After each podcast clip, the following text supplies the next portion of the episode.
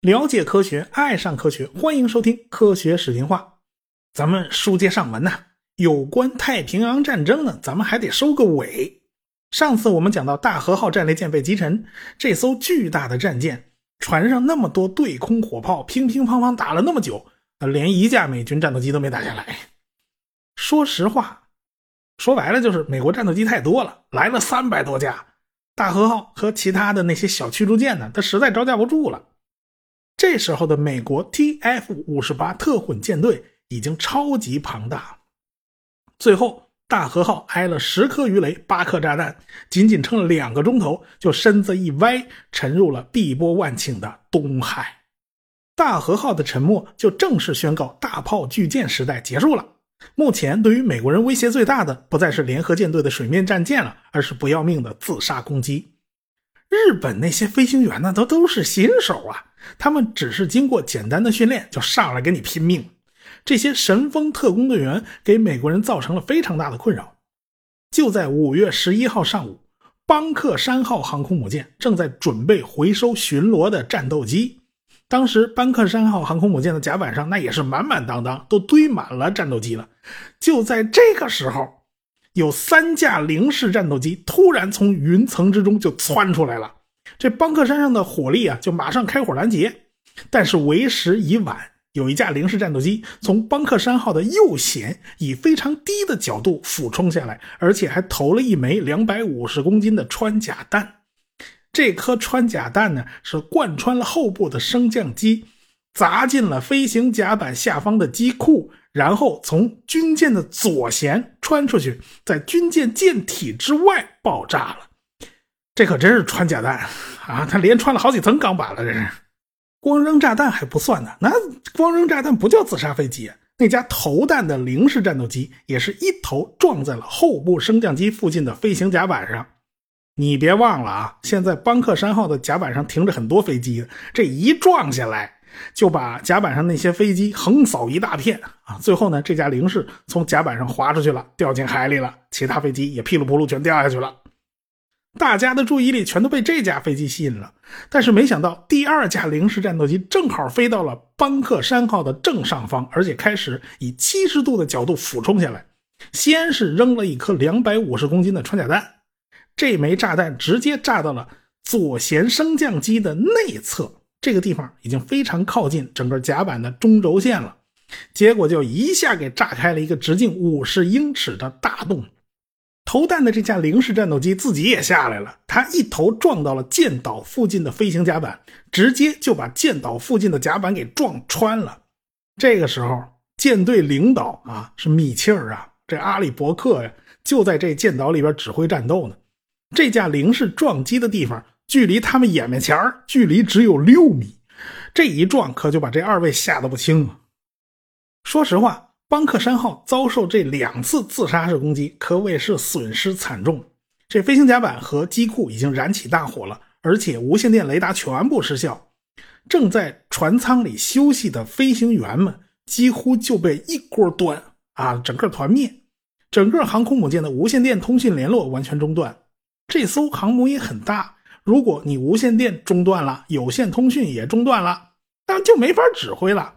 这个时候，船上的水兵只好用吹哨子的方式来传达消息，那效率就太低了。眼看这火越烧越旺啊，米切尔的司令部呢就只能搬家。他和阿里伯克两个人一起把旗舰搬到了企业号上。我们上次说过呀，这企业号也遭到日本人的自杀式攻击啊。不过呢，他伤的不重。他那只是一点皮外伤，到了乌里西环礁很快就修好了，所以他呢又回来参加后续的战斗。这回呢，企业号是没什么事儿，但是邦克山号就不行了啊！这个损管队员拼命抢救，这个邦克山号上的大火终于被扑灭了，但是这艘船只能退出战斗，慢慢开回乌里西环礁，先做个简单修理。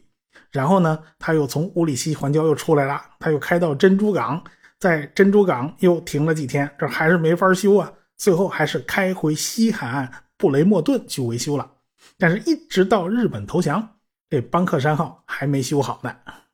当然了，美国人家大业大啊，他们也不在乎这两艘船损失啊，那回去修就回去修了，反正没关系，他们还有很多条航空母舰呢。我们都知道啊，在太平洋战场，美国的航空母舰那是绝对的主力，但是我们也不能忽略英国太平洋舰队的存在。大家可能都没留神呐，这个英国什么时候有太平洋舰队了？这还得从一九四三年说起。从一九四三年起，盟国这边的大西洋、地中海和太平洋战场就开始取得了一个又一个胜利。英国在远东地区还有好多殖民地呢。如果这些地方全是美国人替你打下来的，你让大英帝国的面子往哪儿放啊？你好意思大摇大摆回来继续当殖民者嘛？人当地人服你嘛？你当初被日本人揍得那么惨，瞧你那个脸面。好像也也不至于那么好看，是吧？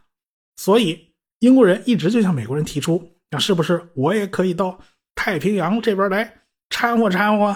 这美国人一直不同意啊。美国反对英国在东南亚重建他的殖民帝国，也反对英国在这方面多花资源。英国的资源还不是美国给的，这叫羊毛出在羊身上。你把资源花在了东南亚、大西洋那边，不，它不就不够了吗？所以美国人就觉得这英国怎么纯属不务正业呢？你英美两国的高层那是要定期碰头的。一九四四年的九月十一号到十六号，英美两国就举行了第二次魁北克会议。在这次会议举行之前呢，这盟军已经成功的在诺曼底登陆了，所以欧洲战场的胜利它只是时间问题了。而且英美海军牢牢的控制了大西洋的制海权。德国的潜艇只能退守到波罗的海和北海。另外，这个意大利终于在一九四三年投降了，也就是说，英国已经有余力从地中海舰队抽调力量到太平洋方向了。当然了，美国和英国讨价还价很长时间。首先就是有关物资分配的问题。英国组建新的太平洋舰队，毕竟要消耗物资的，这些物资从哪儿来呀？最好你英国能够实现自给自足。还有呢，美国海军非常反对英国人这个时候跑到太平洋插手。哎呀，这你撒鼻子眼多出这口气呀，对吧？这罗斯福总统呢，还得想尽办法压一压海军方面反对的声浪。这事儿呢，也得花点时间。但是美国人的反对他不是没有理由的，因为美国人在太平洋上玩航母大战，他已经玩了好几年了。英国人，你这几年你都在干啥呀？英国所有的海军作战学说都是建立在以北海、波罗的海等北大西洋边缘海以及地中海这么一个小澡堂子为战场的基础之上的。英国人满脑子想着和德国人在大海上来一场舰队决战。对不起，哎，大人呢？时代变了呀，如今都不兴这个了。他不论是北海还是波罗的海还是地中海。都小的跟个澡盆子差不多呀！你跟浩瀚的太平洋，你根本没法比。在欧洲战场，你靠陆基航空兵是可以解决舰队防空问题的，但是在太平洋上，您想都别想。所以啊，英国人要组建他们的太平洋舰队，还是要花一番功夫的。有很多设备要改装，要适应太平洋地区炎热的气候。过去吧，因为英国军舰巡视的海域通常都比较狭窄。补给问题呢不太严重，在太平洋上，您老先生要是没有补给船队，那你真的是会饿肚子的。所以英国人还得抽调大量的修理船、医疗船、供应船队，而且还得调用商船来帮个忙。你把这么复杂的后勤补给系统给玩明白了，这英国人还得跟美国老大哥好好学学。英国人还得从世界各地的海军基地抽调很多工程技术人员到澳大利亚来修建港口。你在前方总得有个个基地呀，你船坏了得能修啊，对吧？英国的第一海务大臣坎宁安和美国的海军作战部长欧内斯特金进行了会谈，双方讨论了很久，主要呢就是在太平洋地区联合对日作战的细节问题。英国人造的那个海喷火、海飓风，你想拿到太平洋地区来用啊？这实在是不太牢靠，所以英国人后来就连舰载机用的都是美国的地狱猫和复仇者。后来经过统计啊，英国太平洋舰队使用的舰载机里面，百分之七十六点六是美国造的。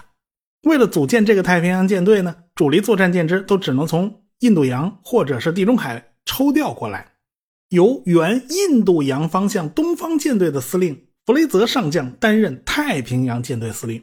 在印度洋没有日本人的航空母舰，所以英国人东方舰队的舰载机啊，经常去日本人控制的各个港口狂轰滥炸，这是他们的主要工作。现在呢，英国人也得学习在深海大洋如何使用航母舰载机作战了。作战经验上，他们比美国人差得太远了。英国人新组建的太平洋舰队拥有四艘大型航空母舰，是光辉胜利不屈不倦。这四艘船呢，都是光辉级航空母舰。我们以前讲到过。这个航空母舰啊，满载排水量可以达到三万吨，航速可以达到三十点五节，而且这些航空母舰的装甲非常厚重，但是缺点就是载机量比较少。后来呢，他们跟美国人学，可以直接在航母甲板上搭载很多舰载机，它不需要全塞到机库里，所以舰载机的数量呢就增长到了五十架了。另外呢，英国人还给太平洋舰队配备了四艘巨人级轻型航空母舰，分别是巨人、荣耀、尊贵和复仇。这些船标准排水量大概是一万三千吨，满载排水量一万八千多吨吧，最大航速只有二十五节。你别看这些船小啊，但是这些船也是可以搭载五十架舰载战斗机的哟。剩下嘛，就是还要配备一些护航航空母舰，还有战列舰、驱逐舰这些这个打辅助的船只了。这也就是英国太平洋舰队的家底子，这点船呢，在美国人面前真的是拿不出手。这些船呢，而且还分散在世界各地，有好几艘船还借给美国人用了。你要把它全部凑齐啊，凑到英国人手里还得花点时间。这段时间呢，英国人就派舰载机轰炸了东南亚的很多港口和油库，也算是熟悉熟悉这边的战场环境。一直到了一九四五年的二月十号，英国的太平洋舰队在全数集合到了悉尼。弗雷泽海军上将第一次凑齐了这么多船。到了三月二十三号，这些军舰就编成了第五十七特混舰队，也就是 TF 五七，归第五舰队斯普鲁恩斯指挥。也就是说，整个英国太平洋舰队就相当于美国太平洋舰队下辖第五舰队属下的一个特混舰队。虽然呢，这名字都叫太平洋舰队，这个差距就太明显了点啊。这个第五十七特混舰队呢，就参加了冲绳战役，他们的主要任务就是宫古岛以南八十海里的地方，就在这个指定海域啊，用舰载机去轰炸仙岛诸岛上的日军机场。这个仙岛诸岛在哪儿啊？其实这些岛屿的名字，我们今天经常在新闻里听见，什么八重山啦，什么与那国啦，什么宫古岛啦，这都属于仙岛列岛。咱们人民海军东出太平洋，经常就从这旮瘩走过去。对了，当时钓鱼岛也在日本人的统治之下，也就是说，当时这个仙岛诸岛也是包括钓鱼岛在内的。而现在呢，就不算了。那个时候，日本已经没有其他办法了，他们唯一的进攻手段就是神风特工队。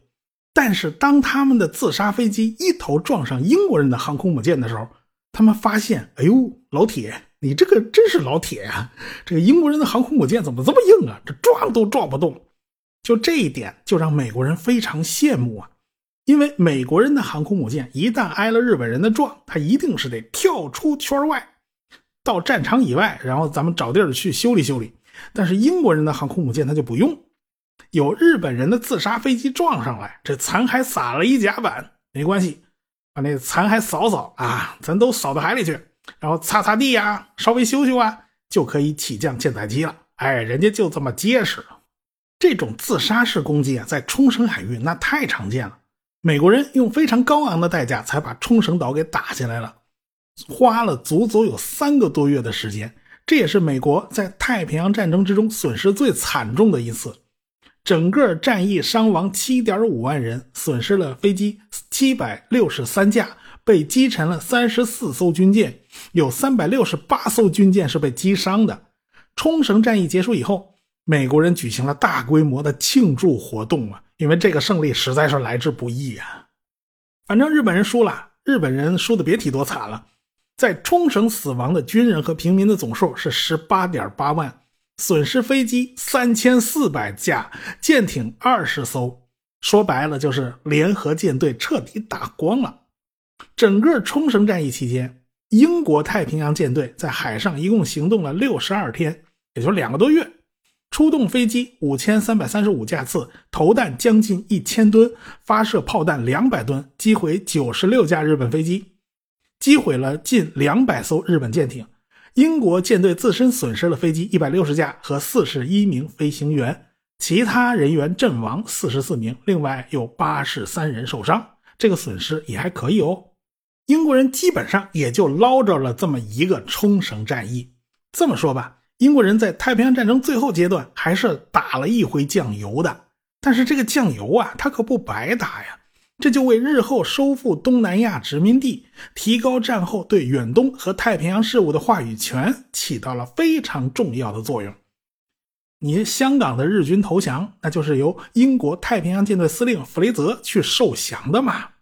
当然了，英国人也就顺便恢复了驻中国的分舰队，他们是在长江里巡航。结果在渡江战役的时候就被解放军狠狠暴揍了一回，这就是所谓的“子时英号”事件嘛。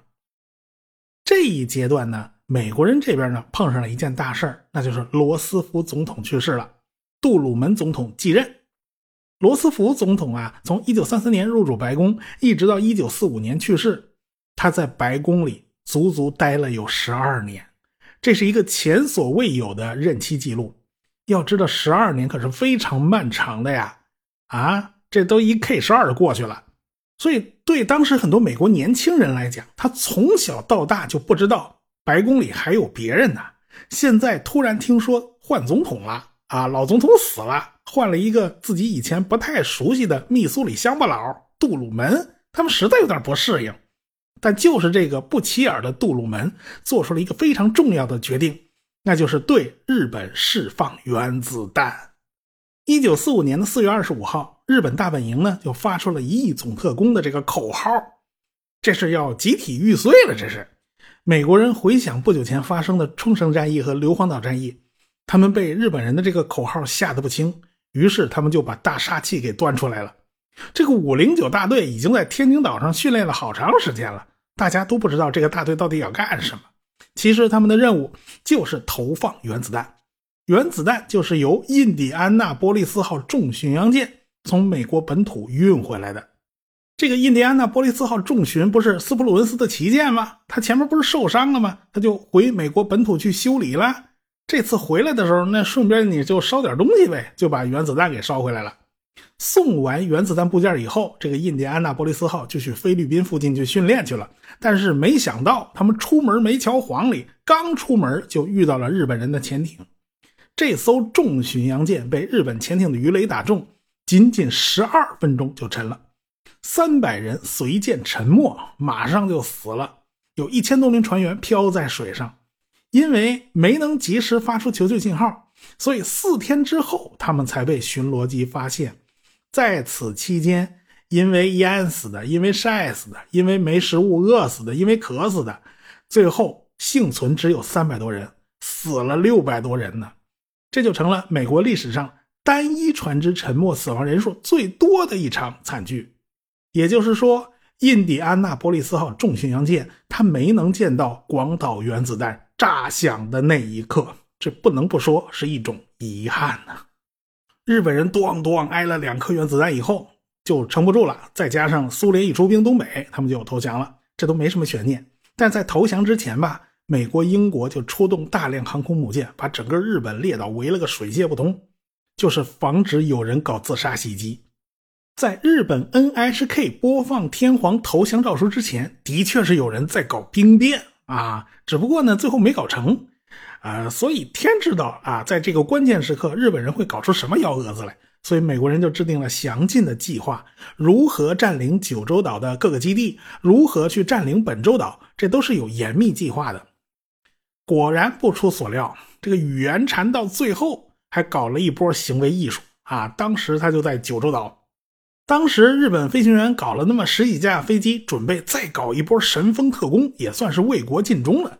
但是当时大家已经都听到了天皇的语音放送广播了，大家你得听天皇训令了，这是这事儿，这人家天皇说了算呢。这战争已经结束了，你就不能再发起敌对行动了。所以这次神风特工不能对着美国军舰扎下去，只能你自己找个地儿扎下去算完事儿了。这宇元禅吧，他一高兴，他要跟着去。明明这架飞机只有前后两个座位，后边坐的那个是侦察员，前面那是驾驶员，他非要坐在后边那座位。他意思是说，你这个侦察员就不要去了，就让我一个人去死吧。结果那个侦察员不干，非要跟他一块去，所以两个人就坐在一个座位上，硬塞进去的。说实话，我还真没见过这种找死还得争先恐后的呢。这些飞机就飞到了冲绳海域，对着海滩一脑袋就扎下去了。这英美的航空母舰就在旁边停着呢，人都看着呢，但人家都看傻了，他想不明白这个日本人那个脑回路他到底是怎么搭出来的。大家就眼睁睁的看到一架飞机扎到沙滩上，一会儿他又来一架，哎，怎么又来一架？这都几架了？这事那么有完没完呢？这都行为艺术啊！这是，反正宇元禅他们一共是十八个人，全部死光光了。不过这个神风特工这种东西，它不是宇元禅发明的呀，这是大西龙之郎发明的，这是始作俑者呀。这位大西龙之郎倒是采用了标准的切腹自尽的方式，而且呢，他想。赎罪，因为他的这个发明啊，导致好几千人就这么平白无故的死了，所以呢，他特别没有找人借错，结果他一刀捅下去，然后就死来死去死不掉，一直折腾了十五个钟头，受尽了折磨，才 game over 了。这有人死了，但是有人没死啊。这联合舰队最后一人司令官就是小泽治三郎，按理说这个联合舰队司令官都应该是大将军衔。但是小泽治三郎没升军衔人家中将就中将了，反正联合舰队也没几艘船了啊。他倒是完全禁止手下去自杀。他认为，不管是宇元禅也好，还是大西龙之郎也好，都是对国家的未来是不负责任的。出了事儿你得出来负责呀！你死了算咋回事嘞？反正相对于陆军将领，日本海军将领在战后的待遇还是好得多的。日本战败以后呢？海军那些将领，该隐居的隐居，该受审的受审，该老死的老死，该坐牢的坐牢，该教英语的教英语，反正各有各的活法。陆军省和海军省都已经没有了，变成了第一复员省和第二复员省了。毕竟还有那么多老兵需要退役，需要安置，你没个机构是不行的。但不管怎么说，旧日本的陆军与海军已经烟消云散了。战后的美国也面临着从战时经济转轨到和平经济。而且呢，还有大量的士兵要复员，这事儿啊，可把这个负责复员的这个布拉德利给愁坏了啊！所以呢，他因为这个方面的出色工作，也赚了一个五星上将的军衔嘛。反正有很多退伍兵就去上大学了。本来呢，他们刚好还年轻，正好是上学的时候。还有美国和英国的那些个军舰呢，好多都要封存了，因为实在用不了那么多航空母舰。当年是下饺子一样，一下造了那么多。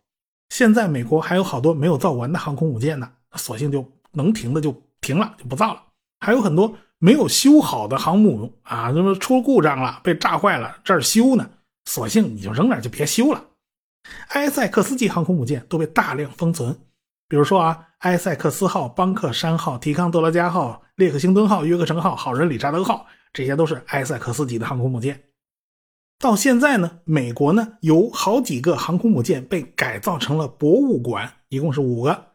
如果大家想去看看二战时期的航空母舰里边到底是什么样子，这船到底有多大，可以去这几个航母博物馆参观。我们上次不是提到过勇猛号航空母舰吗？其实这艘船呢也可以有另外一个翻译，可以翻译成无畏号，它的编号是 CV 十一。这艘船就在纽约。大家以后有机会到纽约去旅游，别忘了去看看这艘航空母舰。不过呢，这已经是一艘经过现代化改装的航母了。这艘船它是有改装出来的斜角甲板的。我去这艘船参观过，这艘航母非常大，里边有很多东西可以参观，有各种各样的飞机，包括我们讲到二战所有的螺旋桨式的轰炸机啊、攻击机啊、战斗机啊。什么复仇者啦，什么地狱猫啦，什么野猫啦，这儿都有。在这艘航空母舰的甲板上，还有 S R 七一黑鸟隐形侦察机，还有一架协和式超音速客机。不过这协和式客机不是放在航空母舰上，是放在航母旁边的地上。对了，航母旁边还有一艘潜艇可以参观的。CV 十约克城号也经过现代化改装，现在也成了博物馆了，在南卡罗来纳州。CV 十二大黄蜂号博物馆现在在加州的阿拉米达。CV 十六列克星敦号现在是在德州。CV 四一中途岛号博物馆位于加州圣迭戈。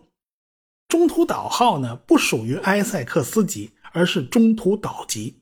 这艘船呢比埃塞克斯级更新、更先进。可惜它没赶上二战，是日本投降以后一个月，它才进入美国海军服役的。不过呢，这艘船参加了海湾战争，所以这也是一艘服役时间非常长的老船了。能出手阔绰到这种程度。把大量老旧航空母舰改造成博物馆，一口气改了五个，这只有美国人干得出来。你叫英国人，他手里就没有这么多航母可以改。而且呢，英国人的航母呢，并没有封存多少，这些航母要么就被当做礼物送出去了，要么就被当做旧军舰给卖出去了，要么就半送半卖出去了。反正这些航空母舰在其他国家还发挥了很长时间的余热，所以未来我们还会提到这些老旧的航空母舰。这些航空母舰在战后的悠闲时光到底会怎么度过呢？我们下回再说。科学声音。